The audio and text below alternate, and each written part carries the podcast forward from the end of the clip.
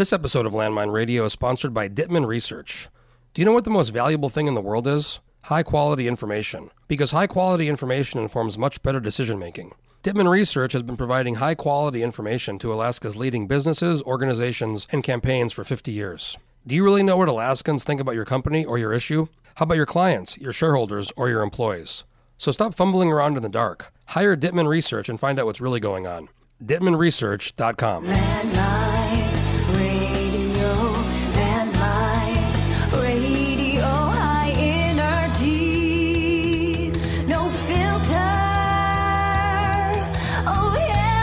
Okay, here with uh, Ben Sheehan. How you doing, Ben?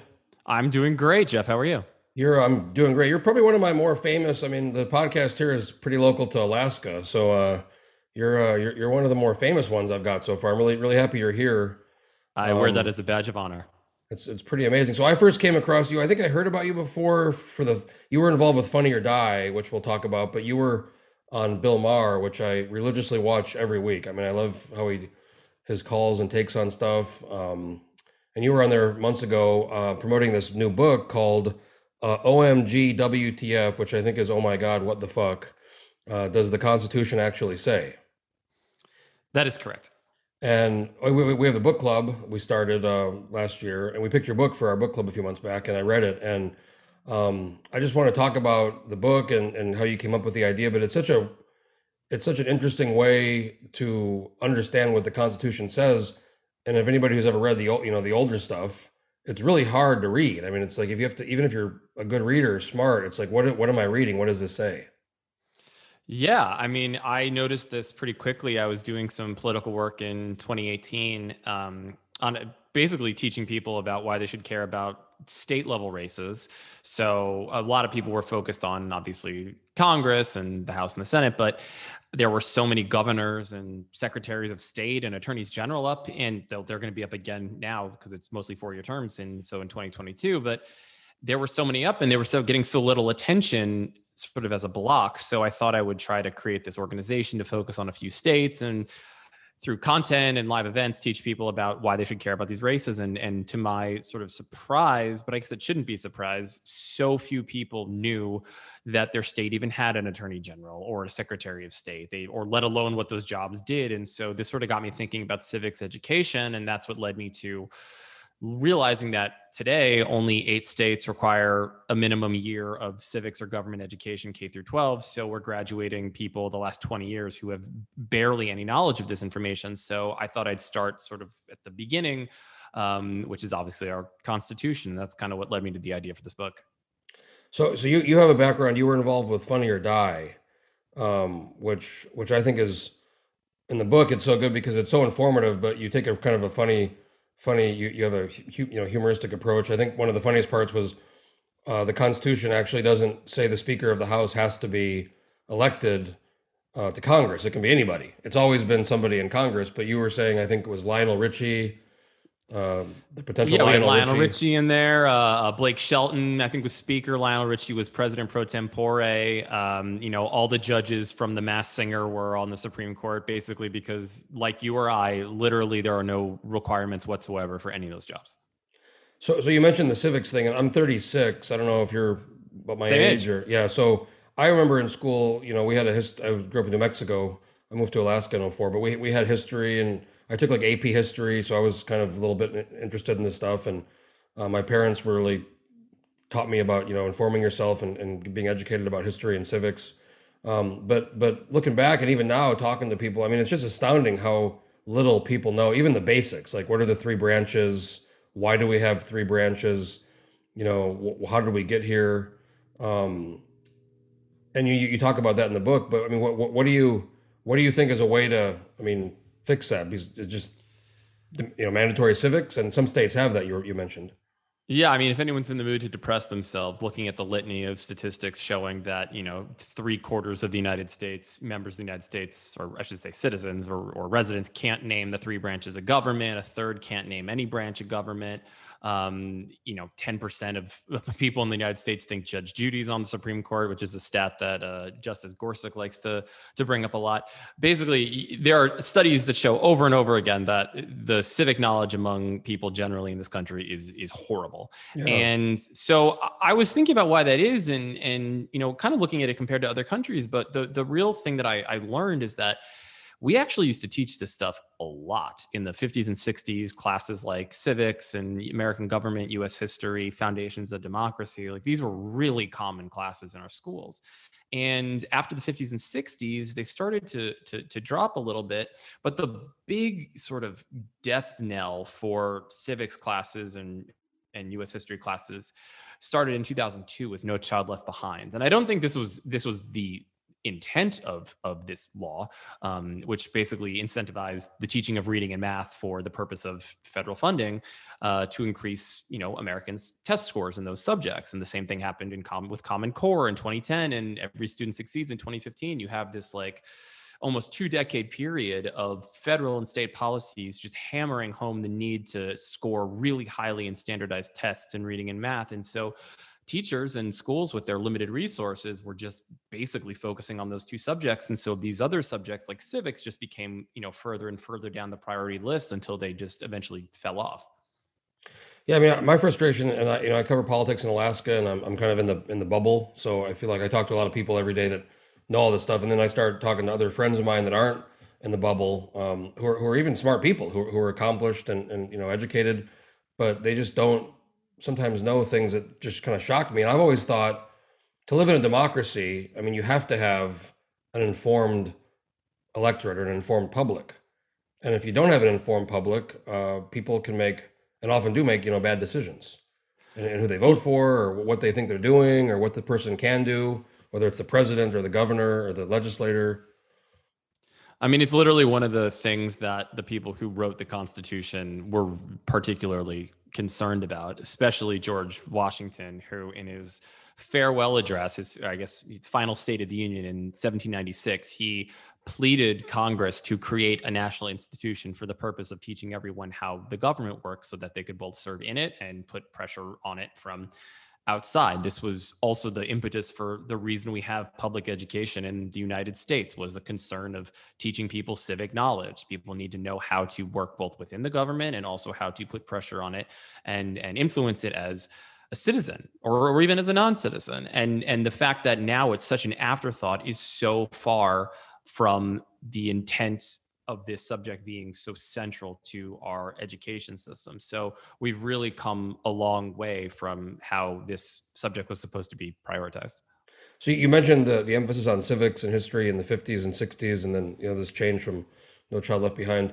Um, I mean, what are your what are your thoughts about what the average person in the 1950s or 60s thought or understood about the government compared to now? And and I guess also there's the context of, um, you know, I, I think back then you could argue that some people weren't as treated. I mean, they, a lot of people weren't treated as, as equal um, under the law.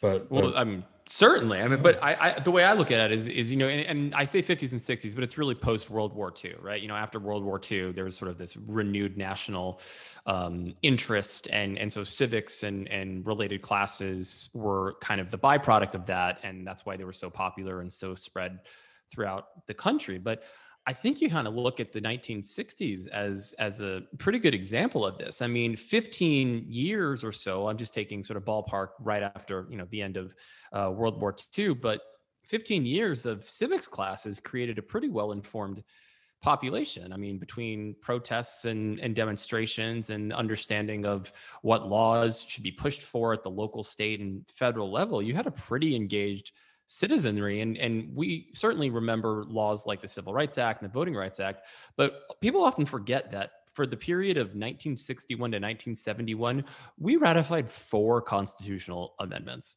Mhm. the idea that we could have ratified four constitutional amendments since 2011 is sort of shocking but that's that's what happened and these were things like giving you know dc voting rights for for the president um, you know abolishing poll taxes changing how we um, you know uh, you know deal with presidential and vice presidential vacancies and and giving voting rights to um, to people 18 and up these are Yeah. these are pretty consequential things That was one of my kind of. I have several takeaways I want to discuss with you, but one of them is just like there's several instances in how they kind of determine how the president and the because it used to be the second place voter uh, or, vote earner was vice president. So that was when I think it was Adams and Jefferson had they didn't like each other. Um, is that right? I think it was. Sort of. I mean, yes, it changed. It actually, well, that was actually Burr, uh, Aaron Burr, and and Thomas uh, uh, Jefferson. So halfway through Jefferson's uh, uh, presidency, they they changed how the how the president would be selected. Um, it was actually right after his uh, his victory, um, which was pretty narrow, but his his victory in 1801, early 1801.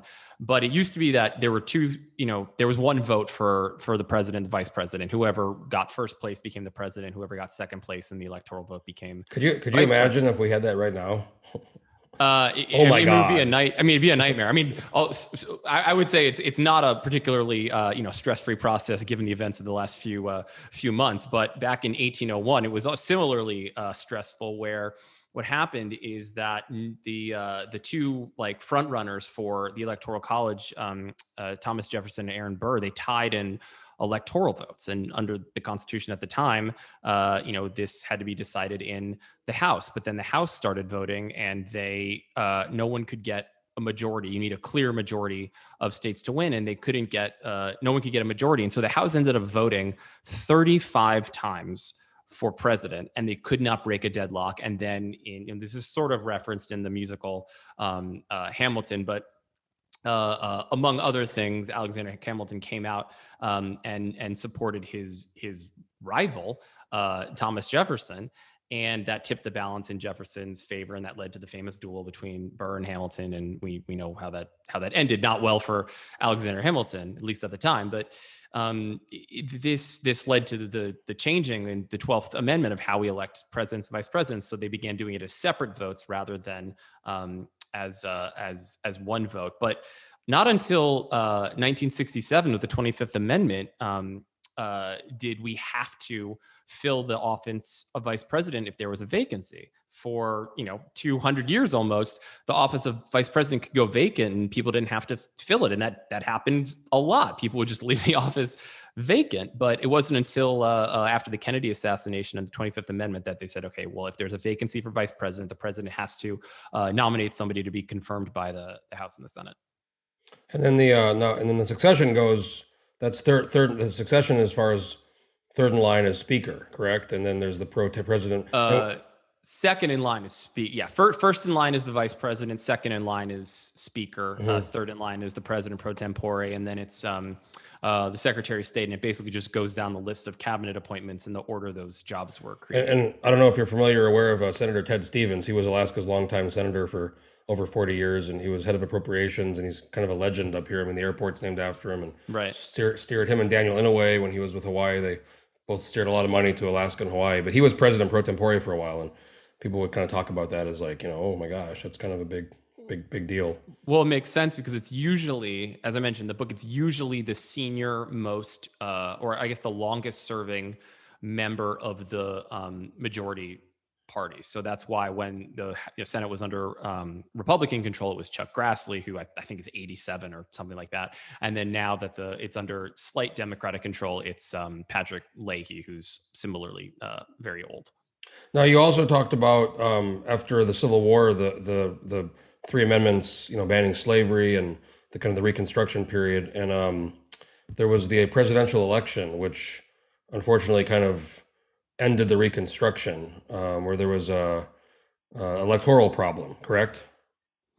Yeah, pretty big. Um, Big, big. I mean, this was what they talked about this last with Trump and you know the whole investigation. Ted Cruz and these guys referenced this this investigation. I guess back in the eighteen, I guess it was the 18, 1880s. It was in uh, 1876 and 1877. So what 1870s, happened- right.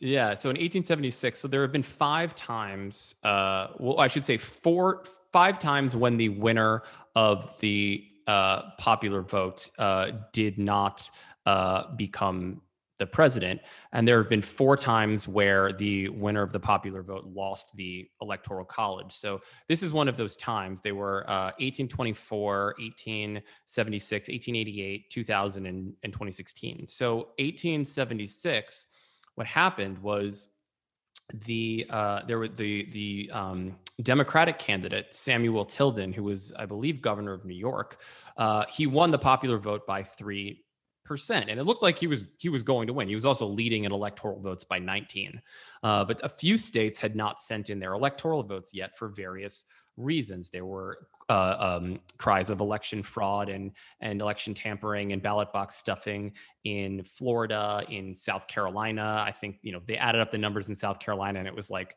you know a hundred. The, the votes added up to 101 percent. Uh, so obviously something going on there, but when the Need- votes need- finally need- came in Need one of those audits, right? yeah, yeah, they could have used, uh, you know, at least a calculator uh, uh, back then. Probably would have been helpful. Florida, South Carolina, Louisiana, and then I think one vote from Oregon because they had to replace an elector and there was like a fight or something like that. But point of me saying this is that when after all those disputes because they were delayed, when all of the votes came in finally, they ended up going to the Republican candidate, Rutherford B. Hayes, who I believe was governor of Ohio, when that gave him a, a lead of one electoral vote.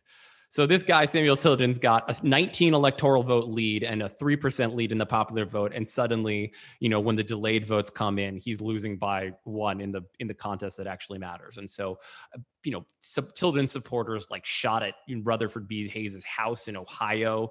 Um, you know, Southern Democrats, which were the, um, you know, the the white supremacist factions in the in the South and and largely throughout the country, you know, threatened to have a separate parallel inauguration. They threatened to kill Hayes at his inauguration, and so the country was about to sl- the, the country was about to slide into like you know a back into civil war.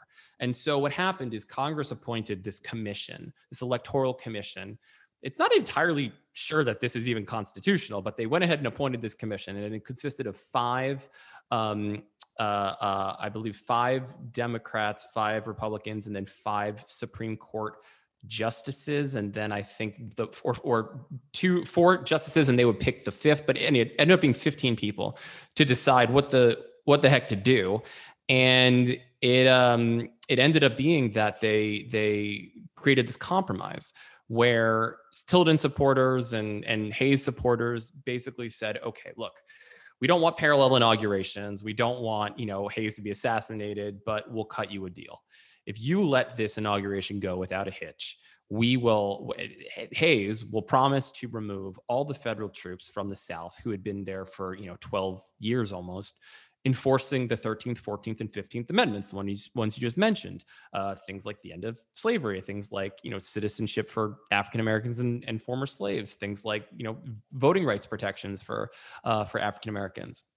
If you let Hayes become president, we'll take all the federal troops out, and you guys, southern states, will be left to your own devices. And that's what the compromise was. And so they let Hayes become president. They made it. They came to this uh, a decision two days, 48 hours before the inauguration. Back then, the inauguration was on March 4th. And so this was finally Mm. decided on March 2nd. And Hayes became president. He wasn't assassinated as inauguration. He, uh, true to his word, a, uh, a month or two later, he removed all the federal troops from the South and basically left, uh, you know, uh, ironically, African Americans who had just voted for Hayes, because because back then African Americans were almost exclusively Republican voters they voted for Hayes, and then he took away the troops and left them with these Southern Democrats who were white supremacists, and you know the country slid backward for decades. And by, I mean, by, by all accounts, th- things in the South under uh, Reconstruction until this happened were were actually pretty good. I mean, th- there there was, I mean, all you know, we saw much later, obviously, the result of the Klan, and then the you know, the, the Jim Crow much later. But um, reading about that period, I mean, th- things were things weren't uh, things were much much improved. after- well, from- from they the- they were. You're de- you're absolutely correct in that they were improving. They were improving at a pretty quick rate because you had African Americans registering in huge numbers. You had African American members of, of Congress. People forget that between 1865 and 1876 or 1877, we had 16 African American members of Congress, 14 members of the House, and two senators, uh, with all all African American men.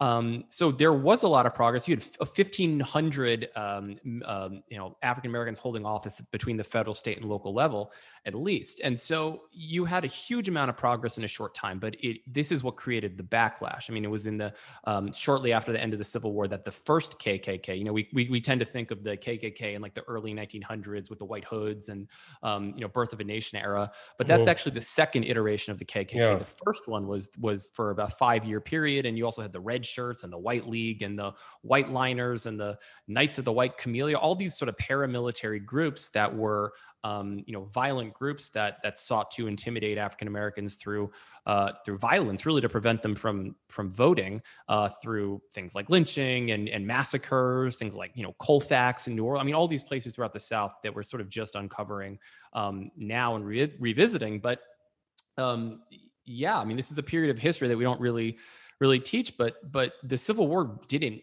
end in 1965 in practice. It continued because former Confederate soldiers just formed paramilitary groups and continued to fight the Mhm. war and and and through through a different means. So uh, really, the, the the thing that was the most consequential was this removal of the troops, and that led to you know almost 100 years of poll taxes, literacy tests, uh, you know Jim Crow laws, as you mentioned, and and that's re- really set the country on a new track. So knowing all this and, and having this this historical background, I mean, what do you just kind of play, playing uh magic ball here, eight ball here? What what do you think would have happened if this issue wouldn't have come up and the troops would have stayed in the in the South?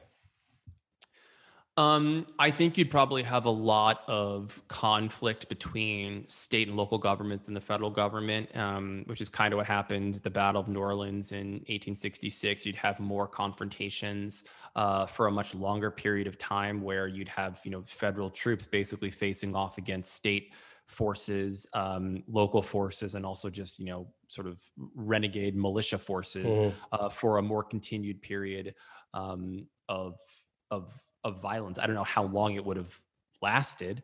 Um, you know, it, it pretty closely mirrors the the escalation in political power and, and earning power for for African Americans at the time. But it was, you know, it was a, a it was a pretty ugly, horrible continuation. So you'd see a lot more more violence. But again, you still saw members of Congress, you know, who were African American, and so I think you would have had, you know, equality in in in law in in voting power uh certainly a lot sooner than you know 1964 and 65 What was one of your you know we're doing this book and, and reading the Constitution, and I mean I assume you probably had a lot of lawyery type people help you because like when I read this stuff, I'm like, what am I reading? You know, um, what was one of your biggest? Uh, you talk a lot of a lot of interesting things and noteworthy um, parts of the Constitution. What was one of your big takeaways, or one of the things where you were like, oh man, that's in there? Um, well, I ha- I have to be honest with you. It's it's less that certain things are in there and more surprising what isn't in Mm, there. Like the mhm. fact that we don't actually have a constitutional right to vote was a big surprise to me. And and this is because at the convention in 1787 they left voting up to the states because if they had said, you know, across the country who gets to vote and who doesn't, um, southern states would have never gone along with it because southern states and northern states had roughly equal population if we're looking at it just like individual persons uh, but far fewer of the people in southern states could vote because they were enslaved. And so if you did it as you know if you included those people southern states would have never agreed to ratify the constitution. And so they left it up you know while congress can make voting laws around you know members of you know elections for congress voting is almost entirely left up to the states. And so by you know with that we actually don't have a constitutional right to vote. It's up to our, our state. And what's most surprising i think is that in the early days um, voting for african americans was actually pretty common. You know the majority of states of the original 13 colonies actually allowed african americans free african americans to vote. New jersey allowed women to vote.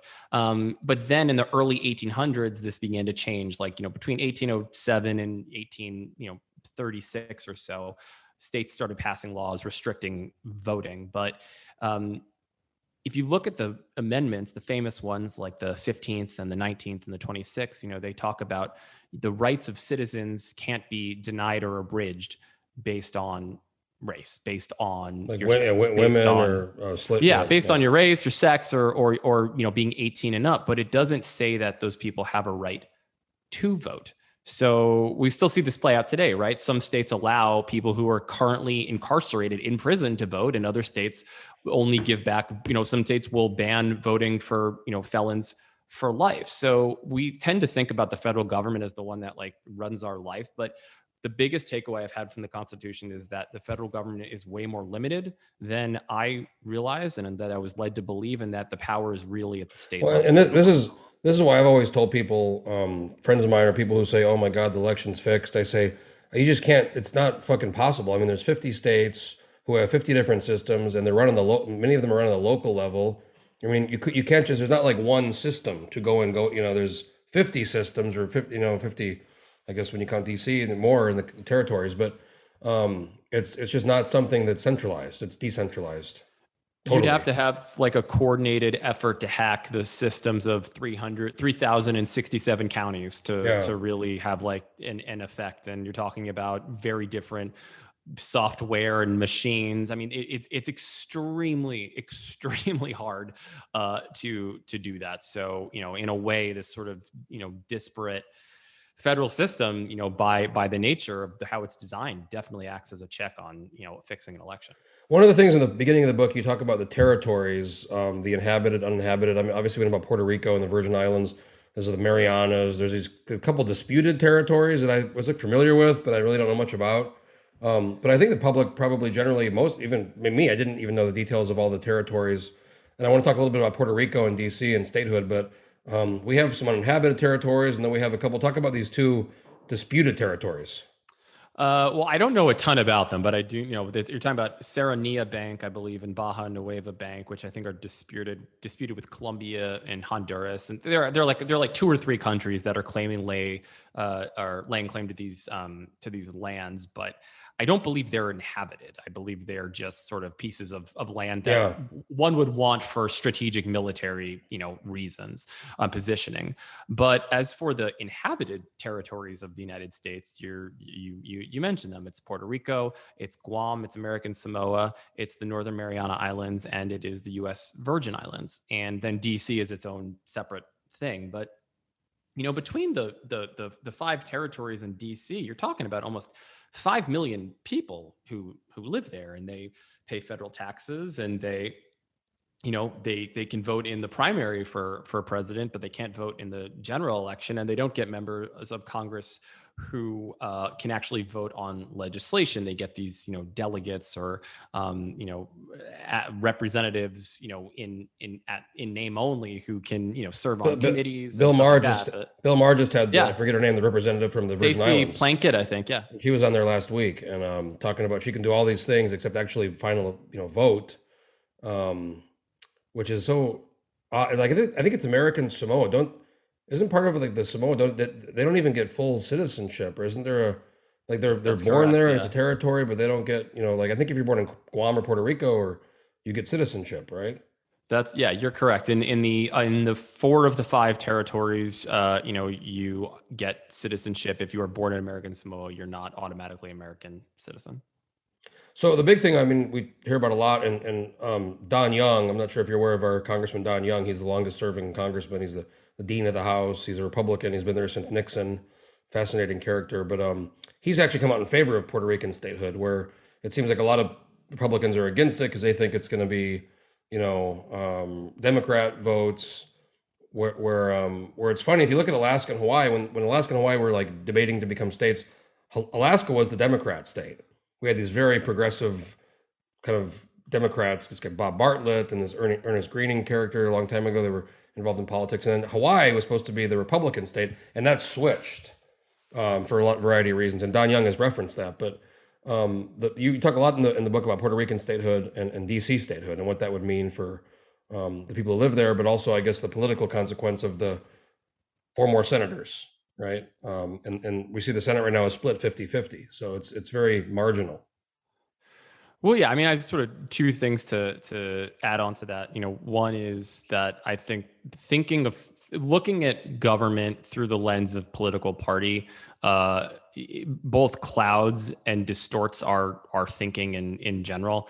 And I I've come away from writing this book and and just my experience in politics, loathing the idea of political party at all, or or what the modern political party is. I just I just think they're they're fundraising mechanisms for you know their their candidates and the party organizations just to get rich. I mean, there's very little accounting and oversight of how the money gets spent. It's just mm-hmm. a way to just you know raise money from rich uh, uh, rich people, whether it's individuals or or corporations. And um, what I've you know I find it very weird that we still have this system because being a territory is is is not wrong in and of itself. I mean, most states in this country started as territories. You Alaska, Dakota Alaska. Alaska. I mean, this is this is part of the natural progression to statehood, and that's fine. The problem is when the territory has done everything to indicate they want to be a state. They've done all the the the work. They you know they they are just as qualified to become a state as any other state, but you're preventing them from becoming a state based on how you think they're going to vote. Well, the part the thing that I think is so weird about Puerto Rico specifically, and this is what the representative brought up on Bill Maher, is that Puerto Rico, uh, you know, that is not a foregone conclusion as a democratic territory. They have one representative. Yeah, exactly. they have one representative in Congress who's not only a Republican, but she was chairwoman of Latinos for Trump. Uh, the the statehood delegation and movement in Puerto Rico is actually pretty conservative, and I think it's it's odd, and it's either based on just this sort of kind of racist assumption that just every person of color is going to vote Democratic, which is both not true and also just not practical as yeah. as a strategy to assume that. Um, DC obviously has a, a, a pretty um, skewed uh, uh, Democratic swing. I think you know it's pretty uh, unless something drastic happens. You know it's pretty obvious that DC would be a state. But admitting DC and Puerto Rico in the same way that you know, like you mentioned, Hawaii and Alaska, like one state, even though the states switched, you know, party because parties change all the time and throughout history, um, you know, you would be having a pretty fair and balanced admission if you actually look at the voting mm. records and the voters in these territories that it's more likely that Puerto Rico would probably lean a little bit conservative um, in its voting and DC would be leaning you know liberal but i also think that just looking at the party of the voters is a horrible way to decide something when you know you have tax paying citizens who for some reason can't vote because they don't live on the mainland yeah, I mean, ultimately, it's it's. Um, I remember in my college, uh, one of my college history classes, uh, the professor kind of made it very clear that that um, according according to the Constitution, Congress makes states, and that's it. I mean, you can say whatever you want if you're one of these territories, but the Congress is the ultimate uh, body to to decide who's a state and who's not a state. And you know, the last state was uh, well, Alaska was 49, and then we got Hawaii was you know the 50th, and we haven't had a state since then. But we do have you know, it, it has come up a lot more, and it's. I think you know maybe we're on the precipice of something happening. Do you think it's going to happen, or do you think it's maybe so divided that it's unlikely? I think it's very hard for our current Congress to do anything, and that's that's sort of you know the other bigger takeaway is that when we look at the three branches of government, we hear so often about the president and the Supreme Court, but like Congress is where all the power is, and that was the intended to be the driver and the engine of of our government. It's why Congress takes up half of the Constitution. like if you look at you know the original parchment that the Constitution was was written on, you know four pieces of parchment. The first two are just about Congress. Yeah. Articles two through seven are crammed into the final two pieces. Like half of the document is about Congress because that's what they wanted uh, to run our, our government, representatives of the people who are elected and chosen by the state governments and the and the individual residents of the state, not like a single person who hands down power through bloodline, which is what it was like in England. And so I, I think we we often forget that it is Congress that has the power to do a lot of these things. One of which is, like you said, making states. Well, they've also over over over over time have um, and people kind of question the power of the president, but the Congress has actually given the president a lot of power over matters of immigration, for example, and they've done that for a variety of reasons. But um, they can always take that power back. Uh, and and that's another issue we see as far as what the president's doing. Well, you know, the Congress complains. Well, they gave over a period of time, they've given the president the power.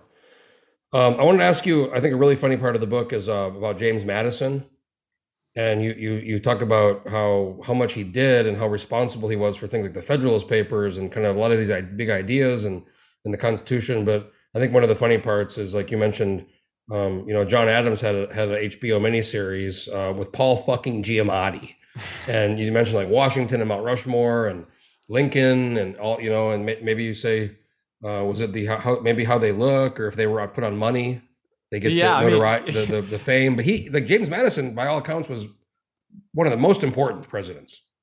When it comes to the Constitution, there was no single individual more responsible for that document and has, or, or anyone who has more fingerprints all over it than James Madison. That is, to me, an inarguable fact. This is the guy who wrote the first draft of the Constitution, which is the Virginia Plan, which was the first plan presented at the at the convention, presented by his uh, fellow Virginian Edmund uh, Randolph. But he wrote the, uh, or I should say, co-wrote, you know, the Virginia Plan. He took all the notes at the convention. He was like the designated note taker, even though Washington was technically like the convention president. He didn't even really want to be there. He'd been dragged to be there, and so he was kind of there, you know, begrudgingly.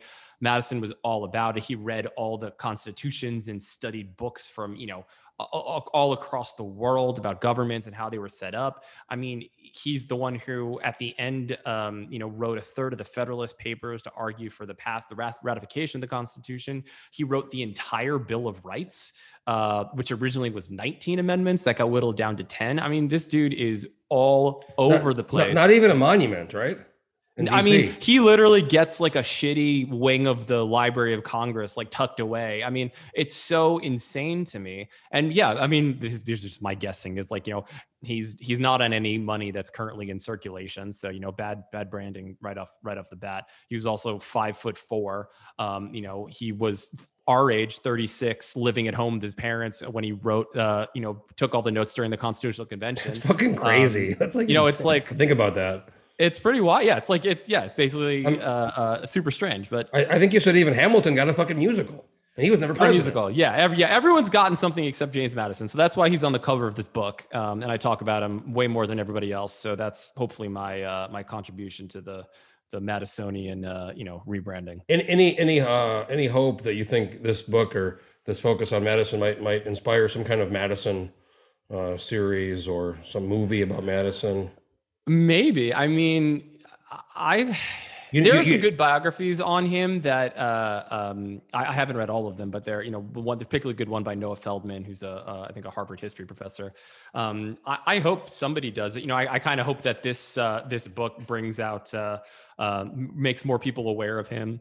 And uh, You're you're plugged into the Hollywood scene a little bit with Funny or Die, right? You gotta gotta call some I your am, folks. yeah. Well, I, you know, there, I, I will, I'll, I'll say this. There's a, there are a couple projects I'm working on um, that, you know, if, if all goes well, Madison will get to be a big part of. Uh, I want two more things I want I want to talk about. Um, the, the first one is uh, um, about the 27th Amendment, and then I want to ask you about state constitutions, and specifically, I want to ask you a little bit about the Alaska Constitution, which is a very kind of much newer document compared to other states um, that have been around for hundreds of years. But um, the 27th, I didn't know this until I read your book, and I bring this up like all the time now. Talk about the 27th Amendment and how that was a result of a fucking C some guy got at 19 years old at the University of Texas. This is like this is incredible to me. This more people don't know this. Yeah, it's a pretty wild story. So, it's And, and how'd you come across this? I mean, just Well, I, you know, I researched all the amendment. I was, you know, right, just in writing all the, uh, uh, my, my paraphrase of, of the, the text, my opinions, uh, you know, background research definitions. I, I did a pretty thorough research job on every amendment and kind of thought like, okay, what do I need to include? Is there anything interesting here? And so, you know, some amendments have more context and explanation than others, but I, tried to keep it pretty breezy and light so you didn't feel overburdened with history. But this story on the 27th Amendment was too good to to pass up. So this student named Gregory Watson, who I believe was a sophomore political science major at the University of Texas in 1982, he's researching amendments and he discovers that there are a few constitutional amendments that were actually proposed by Congress to the to the states, um, but that actually um, had uh, uh, not expired. So in modern amendments, what they did is they put expiration dates of like seven years on them, um, and if they're not ratified by then, then the amendment dies, and that that's how. does the Equal Rights Amendment have a? Uh, it does, yeah. It does. Okay. Well, this is this is sort of a point of contention where you know there it, the Equal Rights Amendment does have an expiration date, but technically it's in the like the introduction to the amendment, like the preamble to the amendment. And if we're going by precedent, you know, preambles like in the Constitution are not part of the Constitution, not legally enforceable. So the argument is, well, the expiration date isn't in the body of the text; it's in the introduction, and so therefore it's not legally valid. And so that's the that's the challenge. I, I don't. I'm again. I, I'm I'm not a, a lawyer, so I wouldn't be able to tell you like you know whether or not that's going to hold up in court. It seemed like it go, could could go either way, but this battle has been fought since I think 1982, also or mm-hmm. 85, and so it doesn't seem like that's going to happen. Even though ceremonially, you know, or ceremoniously, uh, cer- certain states have after the fact ratified it in the last few years um, to get it to, to 38, which is the number you need. But this guy Watson. discovered Watson, yeah, discovered that there were um, some amendments that had been proposed by by Congress to the states, but hadn't expired. Uh, uh, that were part of the original Bill of Rights, and and there were two. One of which was this amendment. I think it was actually the first, or the originally the first amendment, like the Bill of, of Bill of Rights. It starts obviously with Amendment One, which is you know uh, uh, freedom of speech and religion, and the press. That was actually the third amendment in the original block that was sent. I believe it's the first one uh, or either first or second, um, that was this rule about you know Congress can't just give itself a pay raise uh, and have it take effect tomorrow. Like it has to, if it votes to give itself a pay raise, there has to be an election that comes in between. Um, which makes you know, other- great sense. A ton of sense. It's it, it obvious. It seems almost obvious uh, uh, to us, but it, it, this this didn't exist, and so he wrote a paper about it for his class, and he got a C from his TA. And in in you know he appealed the grade. He thought it was a better paper than than that, and his teacher upheld the C. And this is where I really relate in true petty, uh, uh, vindictive fashion. Me, like, me I'm- too, man. Me. I'm out to prove. I'm out to prove this is a great paper. Like he would not let it rest, and so he starts um, uh, writing letters to um, members of state legislatures across the country, letting them know about the existence of this amendment and why they should ratify it. And believe it or not, they start to agree with him and start ratifying the amendment. And, and ten years later, after his you know got his C. The uh, 27th Amendment was added to the Constitution with the vote of, I believe, Alabama I think, becoming Col- the I think was Colorado the first one that bit. yeah, so th- there there was uh, there was I'm not sure which state was the first to to ratify, but there was some confusion about who was the 38th. I think they went back and looked and they said, "Oh, actually some more states had ratified it than we realized." And so it ended it ends up being where Alabama is the the 38th state to ratify So, the so is it, Constitution. this is such a rare thing. I mean, does somebody keep a? Does somebody somewhere in DC keep a record of this? Like, who ratified it? I mean, do the legislators keep a record? Yeah, How do you know? well, no, this, the states do. I mean, the states, the state legislatures have have record of you know ratifications in their in their own um, you know state records and legislative legislative I- history. I just know searching through the Alaska, like you know, I do this all the time on Alaska bills and go. I mean, it's like it's kind of really hard to find this stuff. I mean, even even in the system we have, it's like you have to go back and what legislature, and you have to search the bill. Not you know, I mean, it's it's it's not exactly just easy to pick, figure out what was voted on what you know what year. It's a little bit challenging. And I think that's kind of by design. I I- think I've- that's, uh, I've I've always that, uh, they, they they may not want us to be so involved. spending the last you know three years down in Juneau, our capital, for the sessions and covering it kind of in person. Um, what I've come to realize, and, and it's like I totally agree, it's by design. I mean, you could have a bill, and and you can literally vote four different ways on the bill through like the first reading, the second reading, you know, the the reconsideration. I mean, it's like you can always say how you voted. I mean, you can always say I voted for it, I voted against it. I mean, the whole thing's so convoluted, the process to track. Um, you know, and it's so it's so much information, and there's amendments, and you can say I voted for this amendment, or I didn't vote for this, maybe you voted for the bill. You know, and it's just it's very easy to say things that that can be, you know, spun either way. Yeah, I think there's a correlation between the uh, level of transparency and the level of accountability, and that the lower the transparency is, the less uh, uh, the less um, possible, or or the the harder it becomes to hold people accountable. And I think that works to legislators' benefit. It, it absolutely. I mean, I think if you read the Constitution, um, even, even you know, taking into account some of the old language from the you know 18th century, but you know, people and Ron Paul. I was a big Ron Paul fan back in 2008. Kind of that was my emerging of like you know politics in some level. But he'd always say something that you know, going back, I think some of the stuff he was a little more out there now that I'm older. But um, he used to always say, like the Constitution, it's like it's readable. You can you can look at it and you can pretty much read it understand it. The tax code, for example, any number of bills that are you've seen the pictures, there are thousands and thousands of pages. Um, I mean, you have to be you have to have unlimited time on your hands and a team of people to go through it and read it to figure out what's really going on. The only reason to have a bill that's 2,000 pages is if you don't want people to know what's in there. Yeah. You, Yeah. you, you bore them and you shove shit in there and you make it really hard to digest. There's absolutely no reason to have something that long.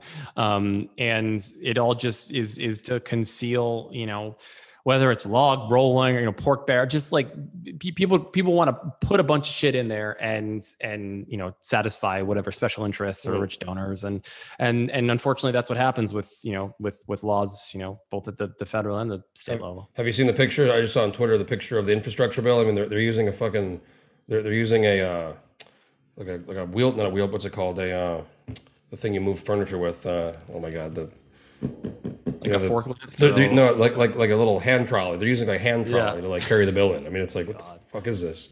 Um, Yeah, it's one, so stupid. one more thing about the Alaska Constitution. Um, the, the Prohibition Amendment, the 18th, which I've always said, and this came back from high school. A friend of mine wrote a paper. He argued the 20. They, they said, "What's the most important amendment?" And everybody said First Amendment or the, you know, the you know letting letting slaves vote. But this guy said the 21st Amendment, and he said because it proves the process works. You know, people didn't want prohibition, so they reversed it, uh, which is always I thought was always interesting. That was back in high school. But um, the the number of Walgreens before prohibition and after prohibition went from like something like 10 to like 3000 I mean, maybe, maybe i'm off a little bit is that about right Yeah, well, interesting to note about the Twenty First Amendment. There are so there are two ways that you can ratify a um, uh, uh, a constitutional amendment. One is if you know the legislatures in three quarters of states. So today that's thirty eight states. So the legislatures in thirty eight states ratify. Um, or you could have like mini constitutional conventions within the state that can ratify. And the 21st Amendment is the only time that Congress has chosen conventions rather than legislatures to ratify an amendment.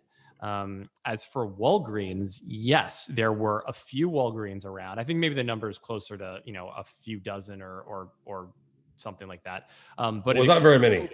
Not many, a, a handful of Walgreens, and uh, over during Prohibition, uh, they uh, created a pretty robust business of prescribing alcohol um, for all sorts of things that you don't really need alcohol. I mean, maybe you know mentally, if you if you're really you know bummed about something or or in pain, you know, I guess this could contribute to you feeling better at least temporarily. But you uh, uh, clearly didn't need this many alcohol prescriptions, and they honestly like built the basis of their country or their uh, their corporation um, and expanded their numbers drastically and franchised like crazy because of you know illegitimate alcohol prescriptions during prohibition and like the mob was involved and shit. It's yeah no that's that's a that's a fucking other that could be probably a book you know it could be a whole book yeah.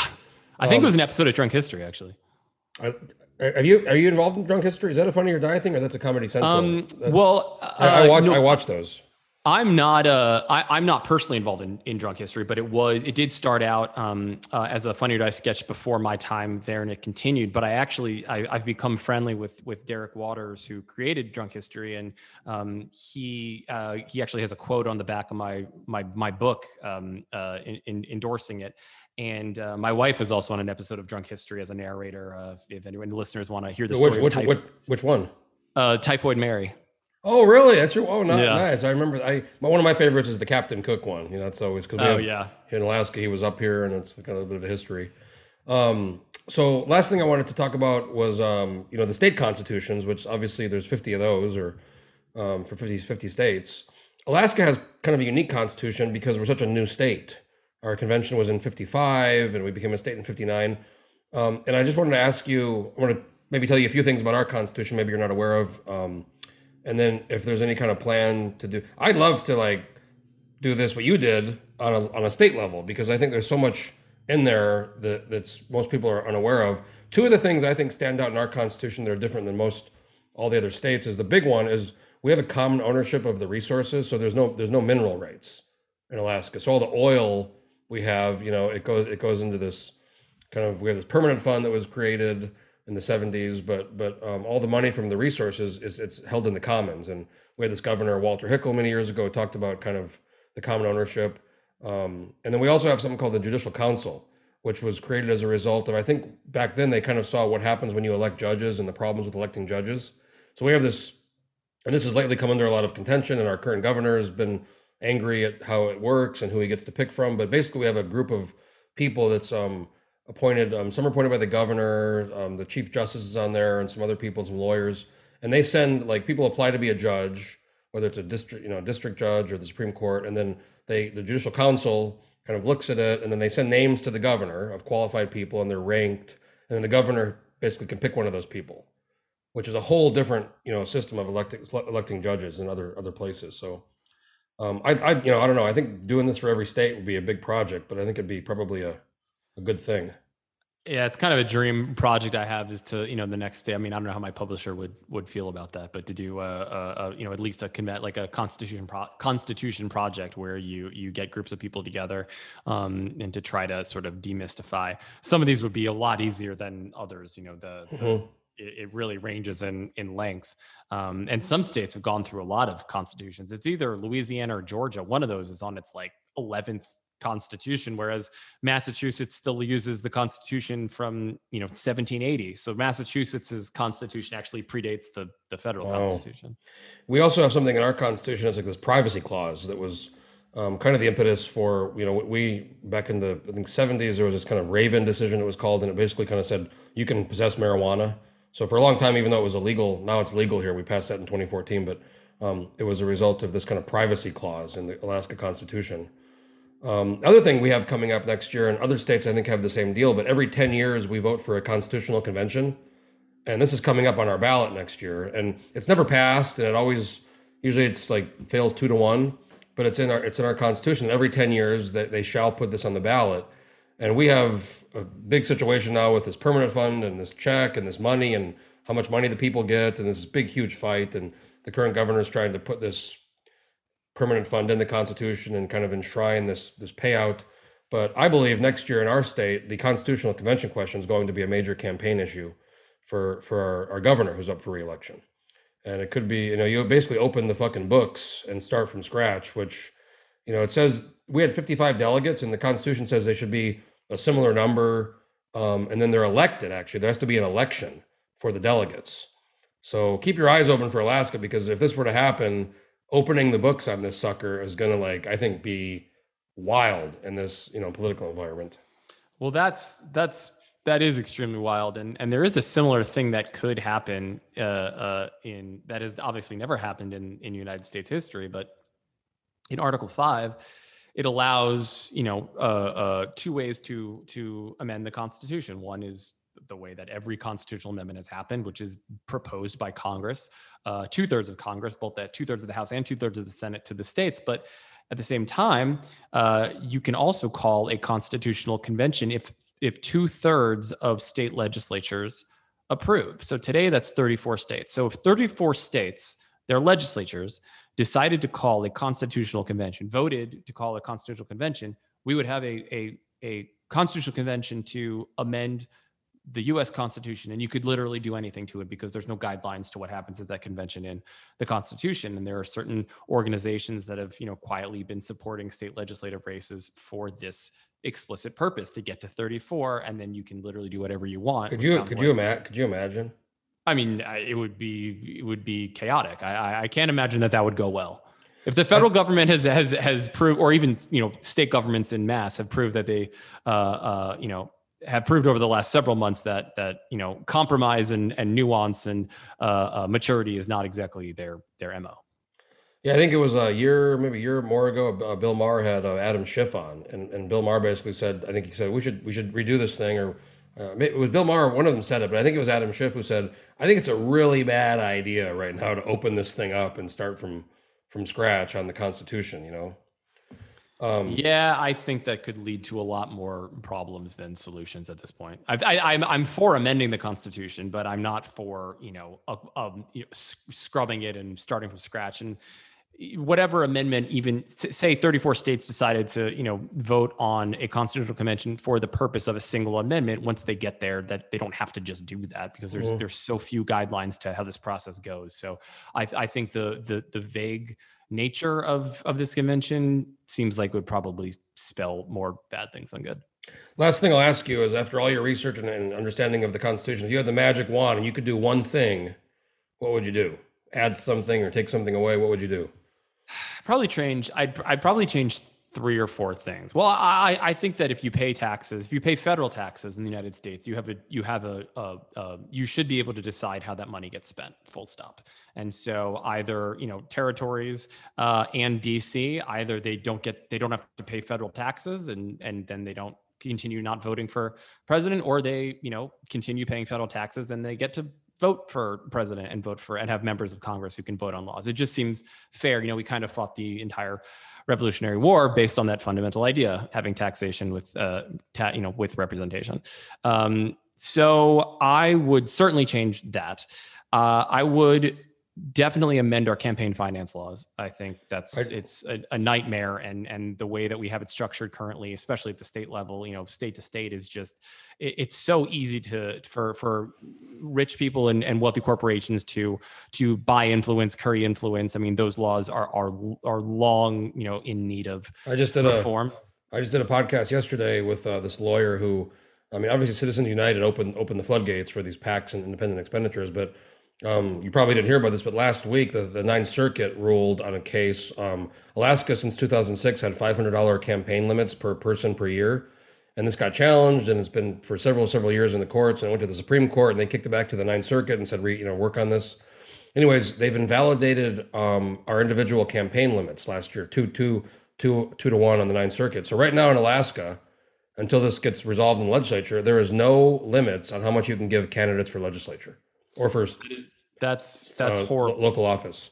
Which That's horrible. Same in Texas too, by the way. There's no campaign limits. There, the only thing in Texas you can, you're not allowed to give uh, direct campaign campaign contributions as a corporation. But if you are a you know rich sole proprietor, if you're you know a billionaire and you have an LLC, you could give a billion dollars to. See, uh, up, up, up until this decision since 2006 and back in i think our original in the 70s it was a $1000 per year limit which $1000 in the 70s is a lot more today probably several thousands. Um, but it was $500 per and this is kind of the result of this ballot initiative thing in 2006 but it's always been this kind of thing you know you got to like get $500 from a lot of people um, to, to, to be able to raise enough money for the campaign unless you're self-funding. The Citizens United made it, you know, the PACs, you could just give a PAC, of you know, a million dollars or half a million dollars, which I don't know how much different giving a money to the PAC is and giving money to the candidate directly is. I mean, it's probably the same thing. It's, I don't think it really changes the influence much or the ability Um, well, I mean, look, there are clear rules in theory and on paper about the difference between giving money to a candidate. So, like, let's let's use federal uh, uh, races for example. I think this coming election cycle for Congress, I think the limit's twenty nine hundred. Yeah, uh, yeah, 29, yeah. Primary and twenty nine hundred in the general. I think it goes up by by hundred every every cycle. Um, however, uh, if you are a super PAC, you can give you can both give unlimited money to, and they can spend unlimited money for or against a candidate or a party or or or you know any sort of federal campaign. The only issue is that they can't coordinate with Yeah. the, the candidate and the campaign. But uh, people get around this all the time. Like if you're a um you know say you're a, a- senator running for reelection, you can just tweet out into your out into the open you know somebody should do an attack out on my opponent blah blah blah you know like that we need to get him on that and like yeah you're saying it publicly but like a super pac can then take that and run with The, it the other thing they these people campaigns that the other thing these campaigns do, and I have a lot of friends who've worked in I've worked in campaigns, I have a lot of friends who have done it. Um, the, the the campaigns will put out like a video, like a 20, 30 second video, but then they will include like two minutes of B-roll of just the Canada doing shit. Not, you know, and then the PACs use that. Because it's, it's it's it's in the it's in the fair it's in the common, it's in it's in the open. So There's I mean so many ways to get around it I, and I- it's such I think there's loopholes. I think also there's probably people just coordinating that just don't don't tell anybody. I mean, obviously that's probably happening. So so to overturn Citizens United, I mean, my understanding is it'd have to be a kind of constitutional amendment, right, on campaign finance reform. Uh, no, you would just be. Or could there be a I law? mean, you, I mean, yeah, you could have the Supreme Court reverse its opinion, but Congress could just pass a law tomorrow to say, "Hey, we we you can't do this. You can't have super PACs. Like we're this we're changing how this goes for federal elections They, they can Mhm. only regulate really federal elections. Um, so we're changing how you know elections go for for Congress, and you know we're having strict. We're either going to publicly fund it or do a matching. I mean, they have the power to do that for. Congress. But the Citizens United, I mean, when that came out, that impacted Alaska's like all of a sudden after that decision, then Alaska, our our kind of over, overseer, the the group that deals with election oversight, um, they said, okay, well, you know, unlimited money for independent expenditures now.